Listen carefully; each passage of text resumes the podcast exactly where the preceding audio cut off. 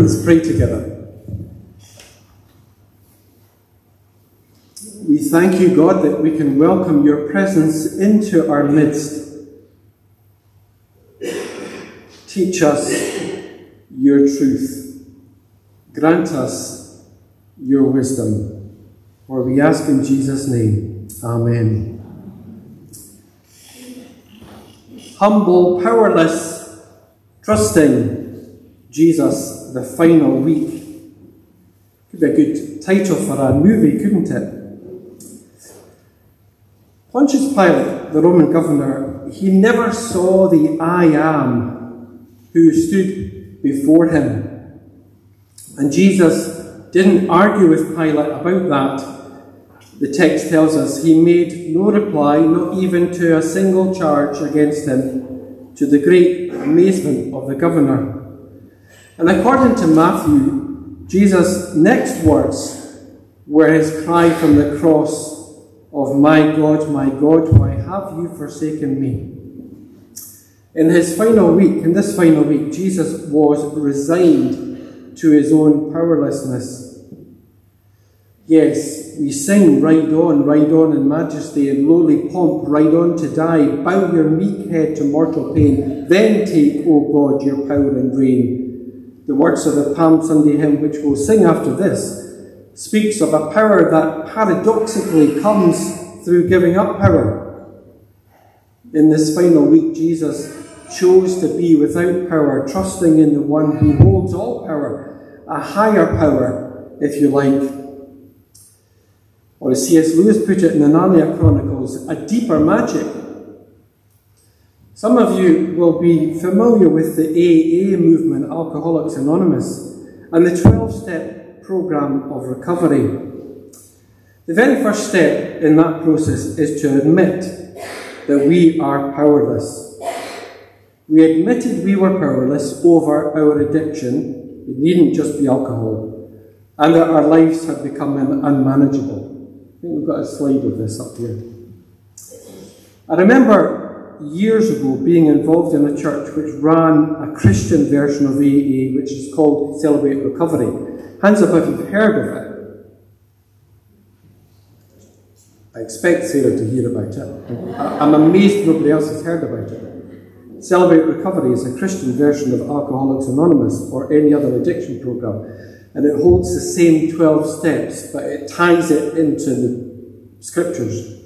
Well, I got involved in Celebrate Recovery for a bit in that it was a fantastic ministry of supportive, loving, humble people who knew that the first step to recovery was to stop denying they had a problem. The first step in any recovery or improvement is to recognize that one has a problem which needs to be dealt with. Denial robs people of the opportunity to recover.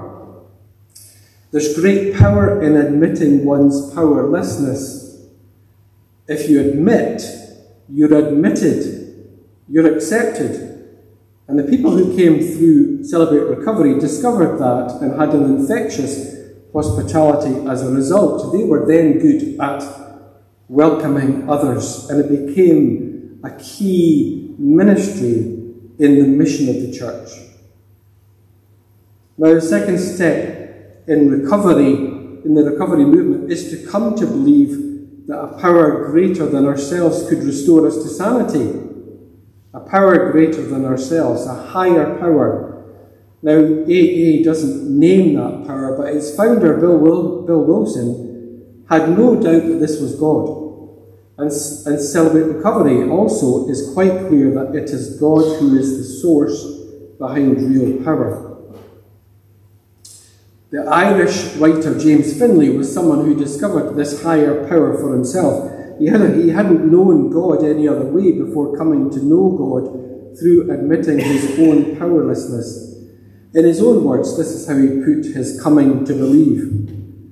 You know, I don't know who you are, but I do know who you are. You're the one who saved my life.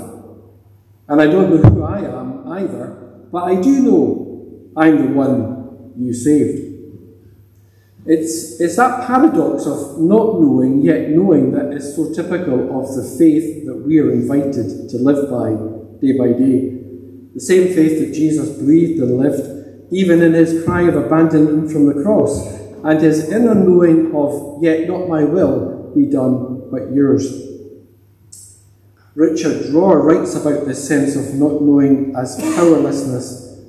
He reckons that it is in the recognizing that we don't know how to love at all that actually keeps us on the path of love. We don't know how to love at all. That actually keeps us on the path of love. Constant failure at loving is ironically and paradoxically what keeps us learning how to love. When we think we're there, there's nothing to learn. Um, Catherine Chapman has written a book called Step Spirit The 12 Steps as a Spiritual Program. In it, she says, Admitting our powerlessness frees us to allow the one who is power to become active in our lives. We become more open to new ways of doing things as we allow God to love us and teach us how to give and receive love we also begin to accept people and situations as they are. As we realize we aren't in control, but God is in control, we are more able to detach from people and situations that are unhealthy for us and accept these the way they are.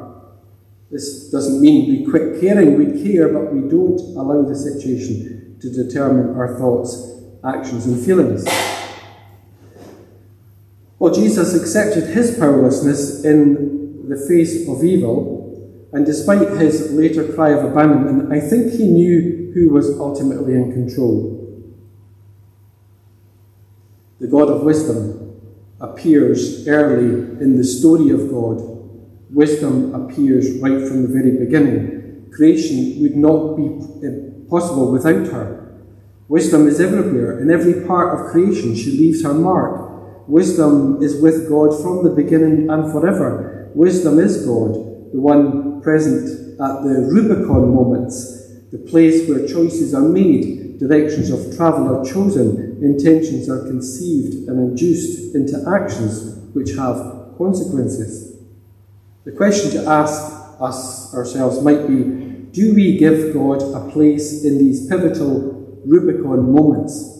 Do we let wisdom have her place and allow the infusion of spirit to influence the choices we make in life, even if that is to choose whether or not to recognize our addictions or to accept that we are the ones not in control. Wisdom is present at the threshold to everything ahead of us. Choosing to pay attention and be animated by God's wisdom is a defining moment. Like Jesus' arrival in Jerusalem and trial before Pilate were defining moments in God's story of love. In that moment of the joyous acknowledgement of the person and presence of Jesus as God's Son arriving in Jerusalem is a metaphor for God's self revelation the, at the most crucial, defining moment of life. In God, through Jesus, we see a different type of divine power to the stereotypical human power revealed too often in our world. God's power is nonetheless effective against the systems of the world, so at odds with God's intended creation. In much the same way as wisdom herself shows up at these moments of crux, Palm Sunday reminds us, much as Christmas does, that God is present in these moments, and God's power goes on ahead into the circumstances of the world that need attention. We are left with a choice as always, do we join with this divine procession towards a restored world? Or do we stay behind under the influence of a false wisdom that says we or the world knows best? Would we continue to cry, Hosanna, save us, whilst the world around about us is shouting, Crucify him? It's a choice that perhaps surprisingly we see being played out in the dream life of Pilate's wife, as she beseeches her husband not to get involved in the political games that were afoot over Jesus' arrest, and the desire of some of him to have him ex- executed. She, unnamed, knows Jesus to be innocent and fears the outcome of sending an innocent man to his death. Her wisdom and appeal to Pilate, however, are not heeded over the shouts of the crowd. The text tells us while Pilate was sitting on the judge's seat, his wife sent him this message Don't have anything to do with that innocent man, for I have suffered a great deal today in a dream because of him. Well, many have speculated on the source of the dream. Was it from God? St. Augustine said it was, and the Eastern Church went as far as making her a saint, Saint Procla, whose story is further embellished in the Gospel of Nicodemus, a probably 5th century apocryphal book. Centuries later, during the Reformation, John Calvin agreed, whereas Martin Luther said her dream was from the devil because it aimed at preventing salvation. According to the text, Pilate ignores his wife, which, as we married men know, is rarely the right response. Pilate may have washed the blood off his hands, but were his hands really tied? He did have a choice, didn't he? Did he do all he could to do the right thing? Did he have to submit to the crowd being for blood? Did he need to place the fate of Jesus into the hands of bloodthirsty men, whilst Lady Wisdom looked on? What shall I do then with Jesus who is called the Messiah? Pilate asked. Surely he knew that they'd respond with shouts of crucify him. Why ignore wisdom? Could he not see the possibility of wisdom shouting to him in the counsel of his wife? If wisdom is so obvious that she is like a voice shouting out at the entrance to the city, why does it so often go unlived by? She is at the entrance to the city because her counsel is needed in the lives of all who dare enter. The fear of the Lord is the beginning of wisdom, and the knowledge of the Holy One is understanding, says Proverbs 9.10. It's fear in the sense of awe, of recognition, of respect, of reverence. We can't function well without this necessary foundation to everything we do and say. Otherwise, we'll go mad with the shouting of the crowd and miss the whisper of love. Jesus managed to live by that greater voice and thanks to Him, we can too. Let's pray. Humble, powerless, yet trusting, knowing where control lies, the way of wisdom, the path of Jesus, our path now. Amen. Let's sing, Ride on, ride on in majesty.